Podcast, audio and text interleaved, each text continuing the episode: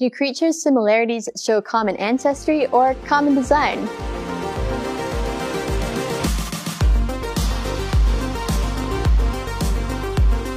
Welcome to Critical Thinking Scan, where we look at how you can think about any faith challenging message and arrive at a biblical, logical conclusion yourself. I'm Patricia Engler.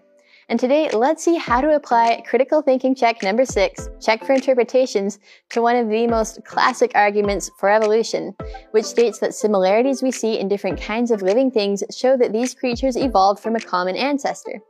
If two animals are thought to have a similarity due to evolution, the similarity is called a homology, and the similar features are called homologous.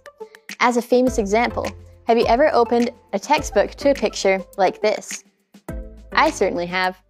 The picture compares the forelimbs of different mammals and humans, and the bone similarities are supposed to show that all these creatures had the same evolutionary ancestor. Is that true? Well, let's think about it by using a few questions which can always help with separating fact from interpretation.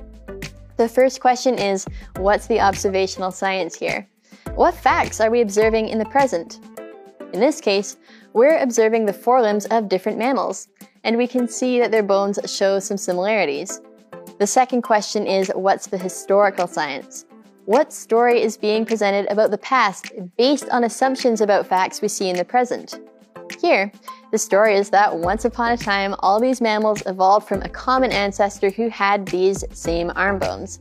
So today, mammals' similar bone structures supposedly reflects their shared evolutionary heritage. That all sounds pretty straightforward. But what assumptions are hiding behind this explanation?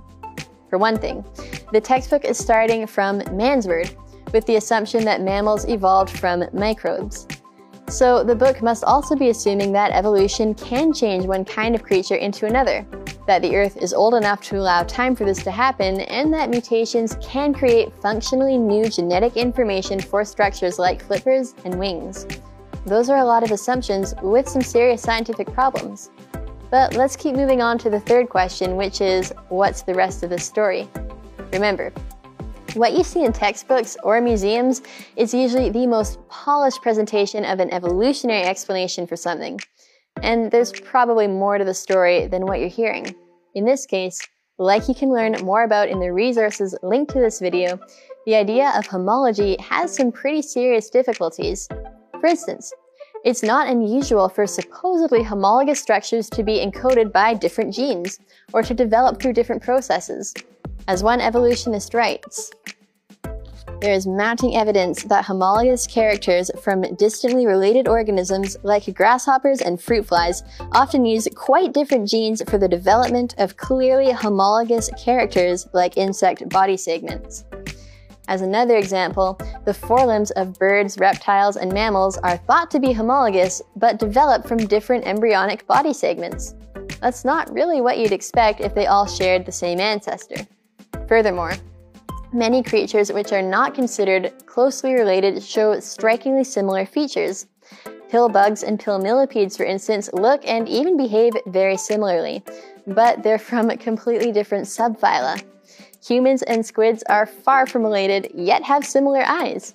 Such similarities are called analogous instead of homologous.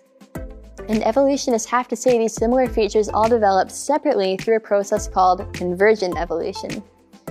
Well, let's go to the last question, which is Could there be an alternative explanation for creatures' similarities? How could we interpret mammals' similar forelimbs from a biblical perspective? One reasonable interpretation is that these forelimbs are similar not because mammals had the same ancestor, but because they had the same creator. This creator in turn engineered mammals' forelimbs according to an excellent design plan, which he could apply to many different inventions, even non mammalian animals like lizards and frogs.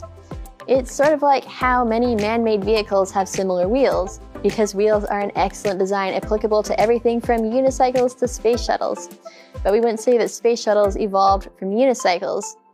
Ultimately, then, homologous structures provide a real life example of how to separate fact from interpretation. For more on how to think critically about any faith challenging messages, you can access my other CT scan videos packed with tactics, tips, and tools that helped me as a Christian student at Secular University. Thank you for watching.